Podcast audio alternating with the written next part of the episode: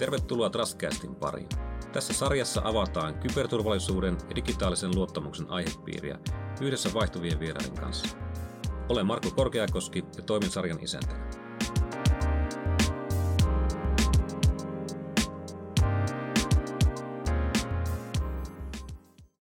Trustcastissa tänään vieraana Lähitapiolasta Leo Niemelä. Tervetuloa. Kiitoksia Markku. Hienoa olla paikan päällä. Hienoa kun pääsit. Sun rooli tällä hetkellä on CSO. Mitä CSO-rooliin kuuluu Lähitapiolassa? Me ollaan profiloitu Lähitapiolan CSO vastaamaan tietenkin perinteisestä turvallisuudesta, mutta myös sitten kyberturvallisuudesta ja, ja, ja ehkä niin kuin poikkeuksena muihin finanssitoimijoihin, niin, niin, niin CSO toimii tietohallinnossa tai lähellä automaattista tietojen käsittelyporukkaa niin sanotusti, ja siellä on sitten tekijöitä tietoturvasta sekä ihan perinteisestä fyysisestä turvallisuudesta ja yritysturvallisuudesta. Eli käytännössä kat, niin kokonaisuutena sen turvallisuuden kimpussa. Kyllä joo, joo me katsotaan sitä kokonaisuutena ja se on mun vastuualue lähitapilassa.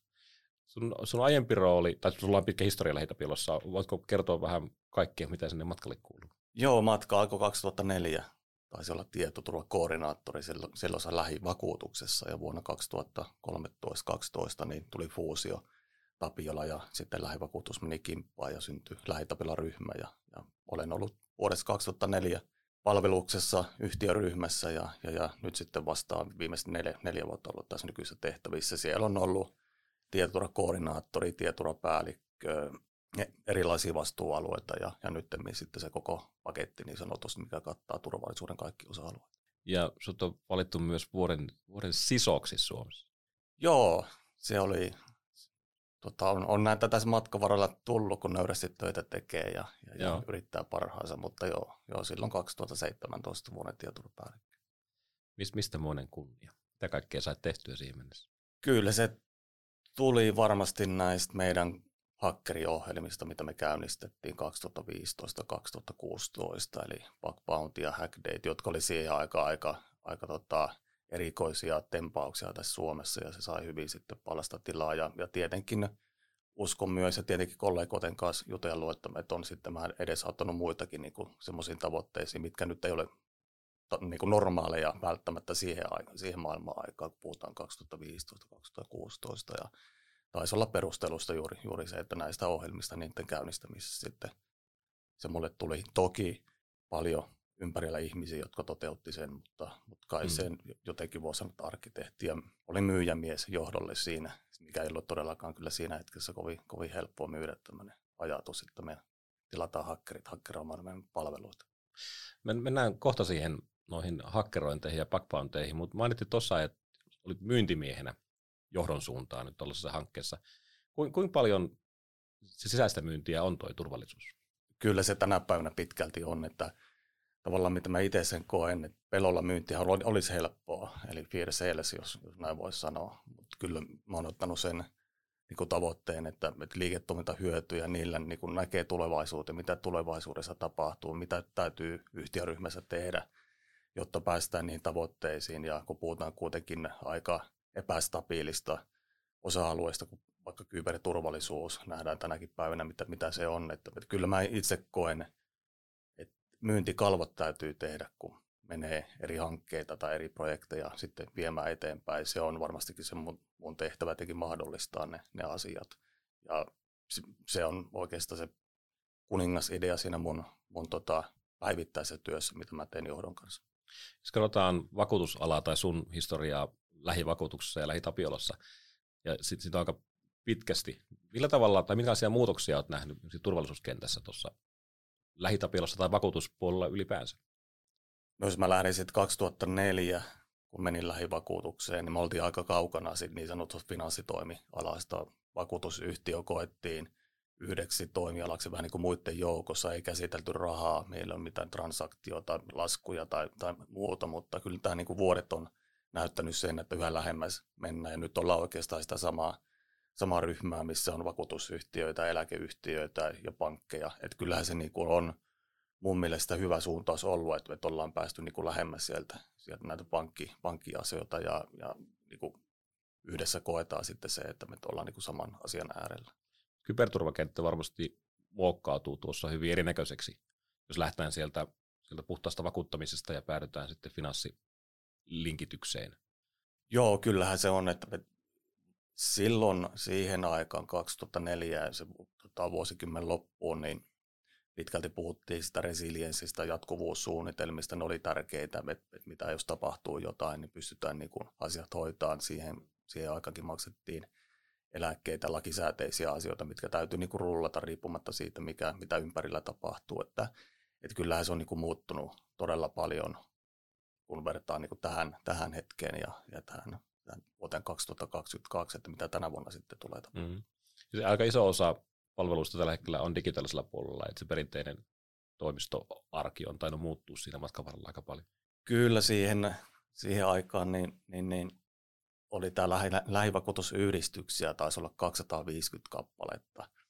Ja jokaisessa yhdistyksessä oli pitkin poikin tota, kenttää tai tietenkin maakuntia, niin oli palvelin Joo. siinä toimistossa jonkun myyjän jaloissa, jossa oli nämä, nämä, tota, asiakkaiden vakuutustiedot, mutta mut siihen aikaan kyllä pärjättiin, että jos 2006-2007 niin sitten virtualisoitiin, että, että se oli sitä vanhaa aikaa, vanhaa ATKta, mikä oli, silloin se oli vallan niin kuin toimivaa. Mm. Että, että silloinhan minäkin kuulin sitten näitä alue- tai lähivakuutus, silloisen lähivakuutusyhdistyksen lävittä katsomassa, että onko siellä niin ovet lukossa sitten siinä, missä se palvelin pörrää, että, että kyllä tämä on ollut. Niin, niin. Var- varmistukset on kunnossa. Ja... Kyllä. Joo.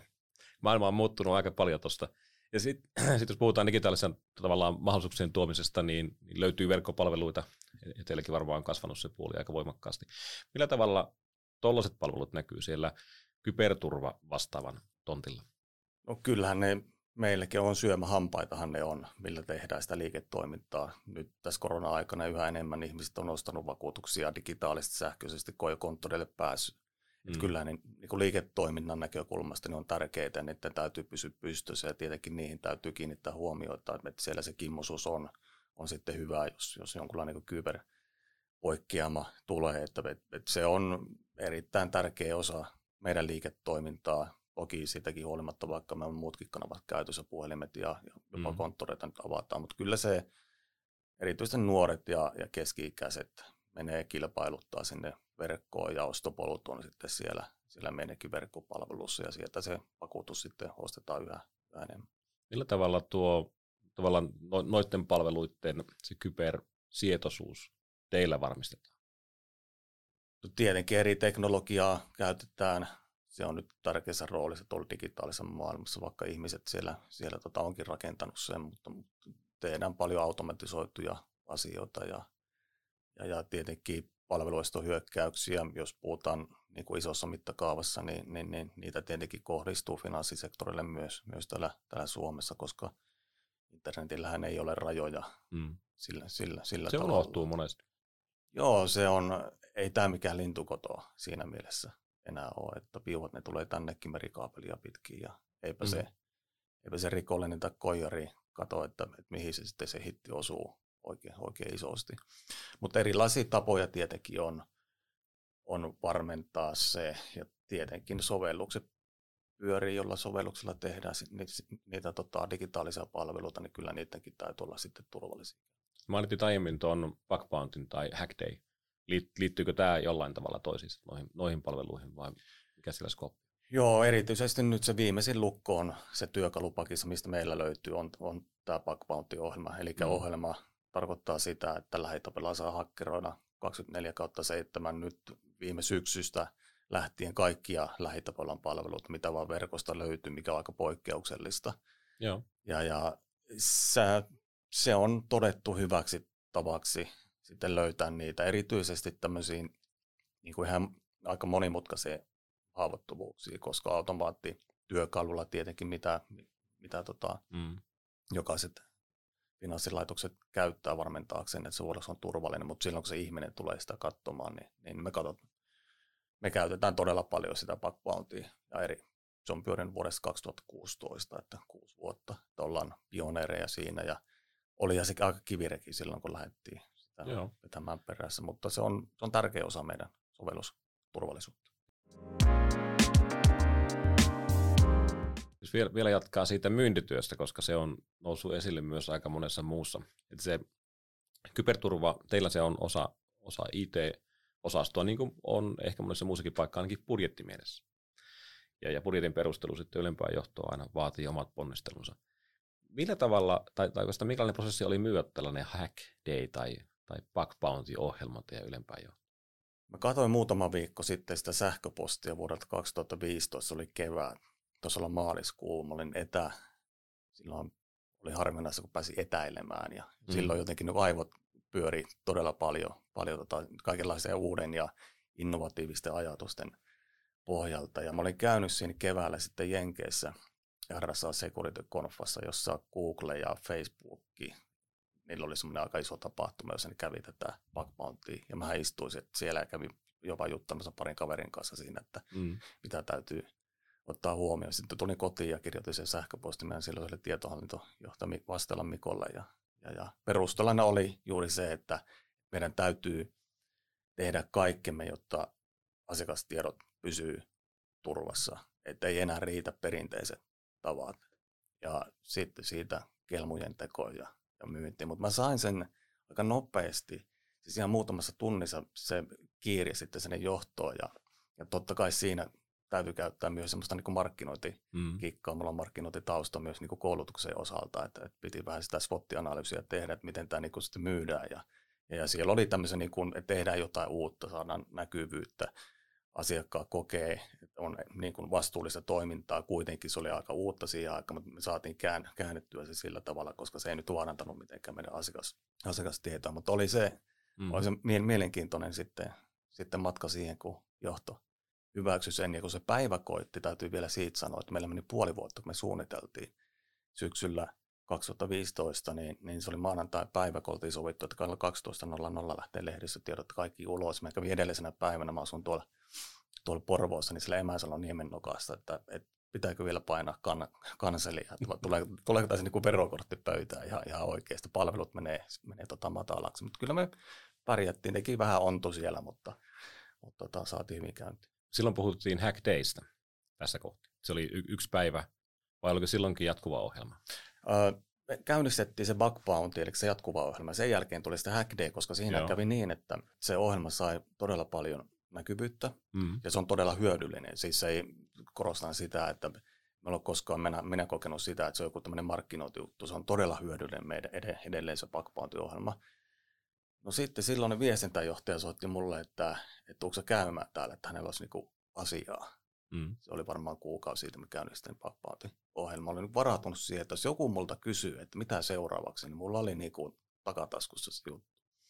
Viestintäjohtaja kysyi, että tämä on aika siisti tämä että onko se jotain muuta uutta? Niin mä sanoin, että pyydetään hakkerit kylään meille päiväksi. Mutta no nyt kuulostaa kyllä semmoiselta, mä en sano yhtään mitään tähän. Ja niin sanoi meidän tietohallintojohtajakin. Silloin kun mä meni siitä totta kai hänen, hänen juttuun, että viestinjohtaja by the way sanoi, että pitäisi jotakin muutakin keksiä, että kutsutaan hakkerit, niin siinä viipyy vähän enemmän aikaa, mutta se on se Hack Day, yhden päivän tapahtuma, jossa hakkeroidaan jotain sovellusta valkohattuhakkereiden toimesta, ja se on, se on varmaan yli kymmenen semmoista järjestetty. Tuo, tuo on hyvin mielenkiintoista, että, että Hack Day vaati töitä enemmän kuin Bugbound. Joo, se vaatii enemmän rahaa myös Joo. sitten, että se on, se on aika, aika iso humppa niin kuin rakentaa se. Toki me ollaan nyt sen verran monta vuotta, vuotta mm. tehty, mutta koska sielläkin maksetaan palkkioita että ne vaan saa pipoa ja teepaitaa, että ne saa kotiin viimeksi sitten, sitten vähintäänkin ne hotellirahat ja pikkusen Joo.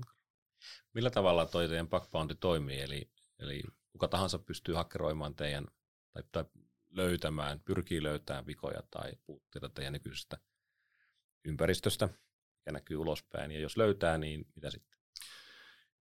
Joo, me, me ollaan profiloitu se sillä tavalla, että meitä saa hakkeroida, kunhan kirjautuu sitten semmoiseen platalle, missä pyöritellään sitten niitä raportteja. Mm. Ja, ja sinne kun kirjautuu ja löytää meiltä jonkun pukin ja raportoi sitten meille, me sitten katsotaan, että, että onko se ihan oikea puki ja maksetaan siitä sitten 50 taalasta niin 50 000 taalaa. Se on se maksimi okay. summa, mitä me ollaan valmiita, valmiita maksamaan. Taitaa olla 160 000 taalaa tällä hetkellä viidessä vuodessa maksettu ulos, mikä on aika edullinen hinta siinä, minkälaisia tilanteita meillä olisi voinut tulla syliin, jos meillä ei olisi ollut tätä ohjelmaa. Kuinka paljon pakkoantoja käytetään Suomessa tai, tai maailmalla ylipäänsä? Kyllä se nousutrendissä Suomessakin on. Suomessa on useita hmm. julkisia ohjelmia, mutta myös on sitten sellaisia, mitkä on vähän niin kuin piilossa, koska sitä voi sitä ohjelmaa ajaa niin kuin, vähän niin kuin julkisesti kertoa, että meillä on tämmöinen ohjelma, tai sitten mennään vähän sinne niin sanotusti tutka alle ja tehdä sitten tiettyjä hakkereiden kanssa yhteistyötä, hyvissä mm. hakkereiden kanssa, jotka sitten etsii ne ensimmäiset bugit sieltä, varsinkin jos puhutaan tällaisesta kirjautuneen asiakkaan palveluista suomalaisessa finanssiyhtiössä, niin sinne nyt käytännössä, niin ketkä sinne kannattaa päästä, niin on suomalaiset valkohattuhakkerit sitten Joo. Tota, touhun. Puhunut termistä valkohattuhakkereista ja hakkereista. Tota, no varmaan seura sisällä tuossa tuota tekemisessä, että hakkeri terminä ei sulle varmaankaan resonoi negatiivisesti. Jos luetaan mediaa, niin mitä tahansa tapahtuu, niin se yleistermi on aina hakkeri. Millä tavalla teillä sisäisesti mietitään hakkereita? Kyllä se, kyllä se tota, tuli sen työn kautta. Se 2015-2016 se hakkeri jo edelleen oli negatiivinen, että sitä saatiin käännettyä kyllä siihen, siihen niin kuin enemmän positiiviseen. Ja on hyvissä hakkereita ja valkohattuhakkereita ja, ja silloin jos puhutaan tästä meidän ohjelmasta, niin ei me nyt katsota sitä hatun väriä niinkään. Että meidän tarkoitus on vain löytää ne pukit ja ollaan kyllä nähty se, että, että me saadaan oikea kautta se raportti, maksetaan sitten palkkiot niin sanotusti niin kuin, ää, laillisesti, kun mm. sitten lähdetään laittomasti niin niitä, niitä tekemään. Mutta kyllä, kyllä meillä hakkeri, jos meidän työntekijöiltä kysyy, niin ne on sillä vähän, että jee, että joo, tiedän, että me, me käytetään sellaisia tota, palkohattuhakkereita, hakkereita, hyvissä hakkereita. Että. Mm. Minkälainen toi hakkerikenttä Suomessa on? Onko teidän Hackdayssa samat ihmiset aina vai onko osallistujia joko kasvanut siellä? Hackdayssa on tiimejä, yleensä semmoinen me otetaan maksimissaan 10 ja 50, että rajattu ihan sen takia, koska pystytään jotenkin järkevästi se niin mm. pyörittämään. Et siellä on ihan opiskelijoista, junnujoukkueista, tietenkin tähän vakiokaartiin, ketkä, ketkä Suomesta löytyy. Ja, ja viimeksi taisi olla, että meni muutamassa tunnissa sitten ilmoittautuminen täyteen. täyteen. Se on niin todella suosittu, ja. Su, suosittu palvelu tai niin kuin tavallaan myös verkostoutumistilaisuus, mikä nyt muutaman vuonna on jäänyt, jäänyt pois, mutta viime syksynä pystyttiin järjestämään, järjestämään paikalla, mutta, mutta vakio jäseniä ja sitten vähän jotain twistiä siihen ympärille. Meillä on käynyt mimmit hakkeroimassa ja Espoon lukion koululaisia ja mm. ollut sitten junnuille kyberturvakeskuksen kautta niin vähän, vähän oppeja siihen, että jos on taitoa, niin käyttää se hyvää eikä sen pahaa. Kuinka usein teillä on tuo Hackday? Tänä vuonna järjestetään kolme, että yksi päätapahtuma syksyllä ja kaksi tämmöistä pienempää, että johon otetaan sitten, sitten vain tiettyä, vähän niin kuin kutsumenettelyllä, mutta se mm. syksyn tapahtuma on aina se vakiopaikalla lokamarraskuussa ja, ja se on tänäkin, tänäkin vuonna. Ja kyllä on todella suosittu ja mäkin koen sen, sen tota, tietenkin sillä tavalla, että meidän on koko ajan löydettävä jotain uutta, että ei me voida niin kuin samojen asioiden kanssa siellä siellä tuoda sitä, niin tulee ne koneet, että tämä on tämä taas, tämä sama mm. juttu. Että se niin kuin haastaa meitäkin ja erityisesti meidän IT-tä löytämään sitten heille jotain. Että mehän käynnisti se työ aina keväisin, niin sitten kysytään meidän, meidän tota, palvelutuotannosta, että mitä on tulossa syksyllä, että mitä voisi antaa meille ja alkaa sitten innossaan etsimään, että minkä voisi hakkereille antaa. Onko se aina puhtaasti digitaalisia palveluita vai kuuluuko siihen myös jotakin muuta teillä valvontajärjestelmiä tai, tai fyysisen turvallisuuden? Joo, kyllä meillä siinä päätapahtumassa syksyä on aina, aina joku kumppani. Siellä on ollut älylukkoja, sitten ollut sähkölatauspisteitä, hmm. niiden elinkaari, koska se ei ole vain se fyysinen laite, vaan siellä on sitten taustalla järjestelmiä. Sitten on ollut valvontakameroita, maailman suurimman valmistajan kameroita hakkeroitavana. Ja Löytyykö niistä jotakin? Kyllä niistä kyllä niistä löytyy. Aina löytyy jotain, mutta se, se juttuhan ei ole, millä me tavallaan myydään se, niin on, on se, että jokaisesta varmasti löytyy jotain, mm. mutta se, että he voi sen korjata, korjata sitten niin, että ei sitä löydä, löydä tota sitten joku pahis. Että, että se viime syksynä oli tämmöinen 3D-printeri, mikä tulosti niin kuin ihmissoluista erilaisia juttuja. Ja sen ympärillä kyllä oli paljon, paljon porukkaa ensin kattelemassa miten se toimii ja toiseksi et, etsimässä sitten, että löytyykö se, mitä haavoittuvuuksia, mitä voi raportoida. Miten tuollainen yhteisö toimii, jos ajatellaan, että siellä on joku globaali kameravalmistaja, joka teillä on ollut, ollut tota, jossain määrin kohteena, jos löytyy jotakin, tai printteristä tai jostakin muusta, mikä ei ole teidän palvelu, niin millä tavalla se tieto ui sinne valmistajan päähän? No näissä meidän tapahtumissa meillä on se ketju siihen, eli me ei mitään oteta sinne testattavaksi, jos ei valmistaja ole antanut siihen lupaa. Mm. Että aina, aina on, on sitten valmistajan edustajan mukana, kelle raportoidaan ne tota, haavoittuvuudet, hän vie sitten sinne, sinne tota, tuotekehityspuolelle korjattavaksi. Aina välttämättä se ei mene ihan, ihan niin kuin hyvän mallin mukaan. Tietenkin kun puhutaan globaaleista toimijoista, niin siellä saattaa sitten olla, olla jossain – kohdassa liiketoimintaa sitten ihminen, kuka ei voi ymmärtää sitä, että, että käytetään jotain tämmöistä tapaa etsimään pukeja. Että, että tämä on sitä, sitä tota, kulttuuria, mit, mitä tota, mekin tahdotaan edistää, että tässä ei ole mitään pahaa, että annetaan erilaisia laitteita raportoidaan, koska nämä kaverit, mm. ketkä niitä löytää, niin ne toimii kyllä moraalisesti korkealla tasolla ja ovat myös sitten vastuullisia siinä, että meillä ei ollut koskaan mitään ongelmia heidän kanssaan, että olisi vuotanut ihan johonkin johonkin sellaista tietoa, mikä vahingoittaisi meitä tai, tai sitten mm. sitä valmistajaa. Tuo on hyvin mielenkiintoinen ja, ja sinällään myös arvokas ja tärkeä tulokulma, että teidän ympäristö ei koostu välttämättä pelkästään teidän tekemisistä ja, ja välttämättä kaikki asiat ei ole puhtaasti teillä kontrollissa. Sulla voi olla laitteita tai, tai jopa sovelluksia, jotka on jonkun toisen tekemiä. Ja se ketju voi olla aika pitkä. Sinällään teette globaalisti hyvää noissa asioissa. No joo, kyllä yritetään, yritetään tekemään juuri tuolla kulmalla, että, että antamaan sitä tietoa ja jakamaan sitä tietoa. Onko palaute ollut minkälaista noilta muilta valmistajilta?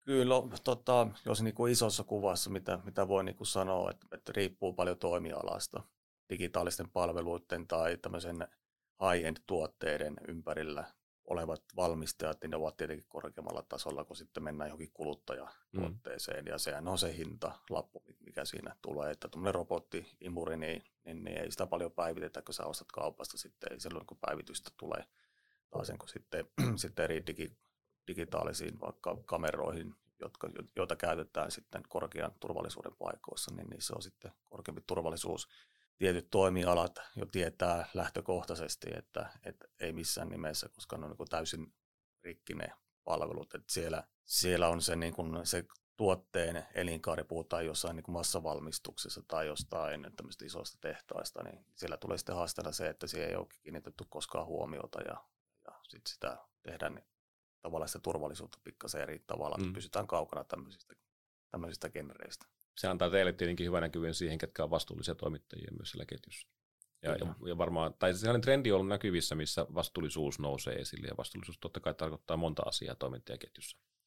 On, onko teille, jos mietitään ähm, ehkä toimittajaketjua pikkusen laajemmalle, teilläkin on, on osa toimittajia luultavasti teidän ekosysteemissä, niin vaikuttaako nuo asiat siihen, että pystyykö joku olemaan teidän toimittaja, tai lemppaatteko te sen ulos, jos he ei hoida kuntoon noita turva-asioita?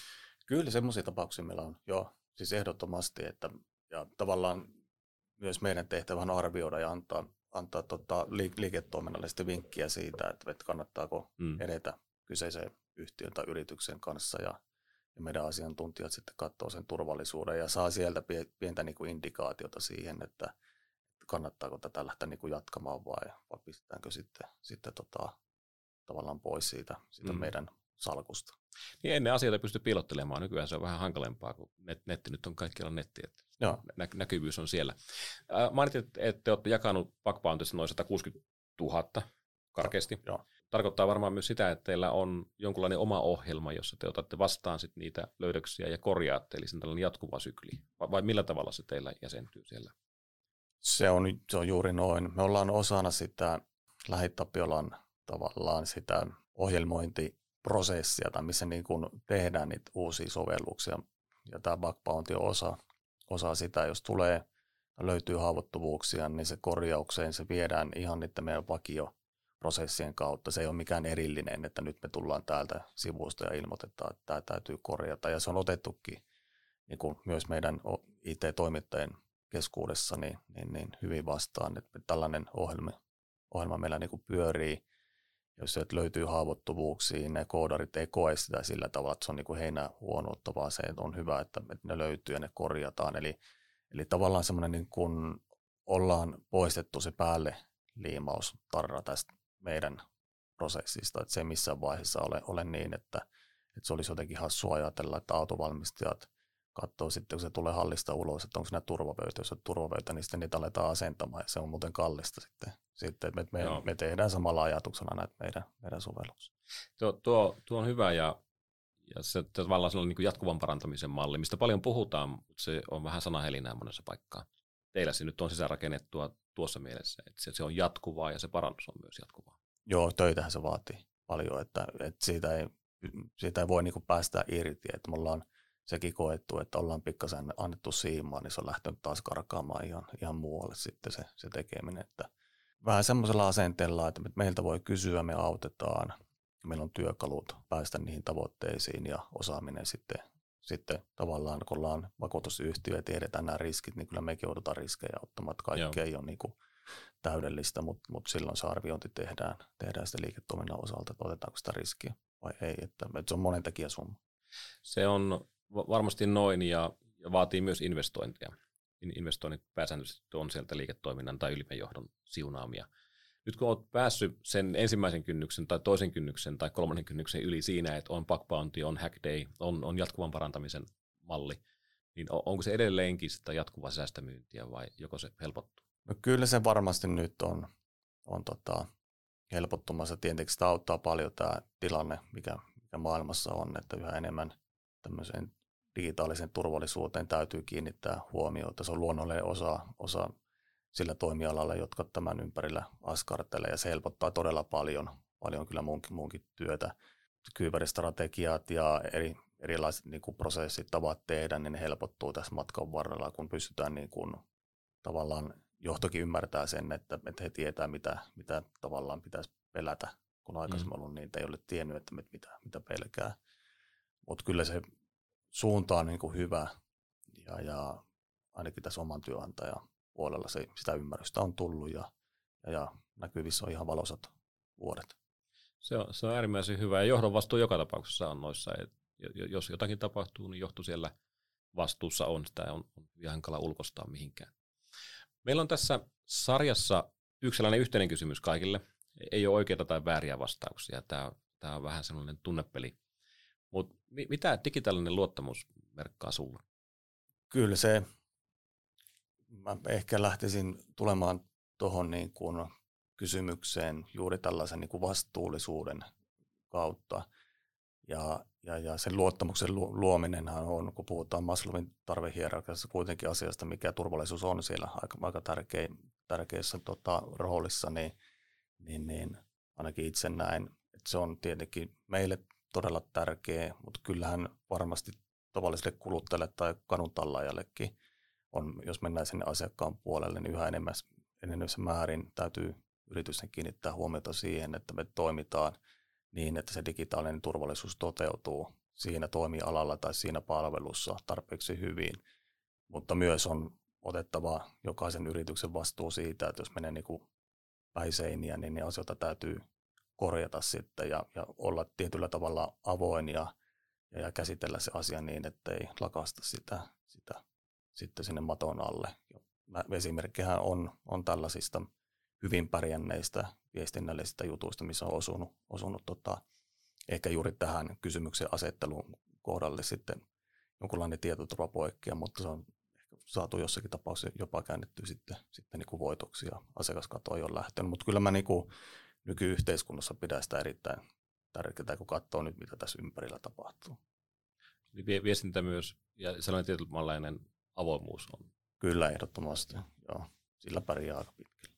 Joo, Niemelä, kiitos paljon vierailusta ja, ja onnea tuohon sun pioneerin työhön edelleen lähitapilalle myös. Kiitoksia paljon. Kiitos.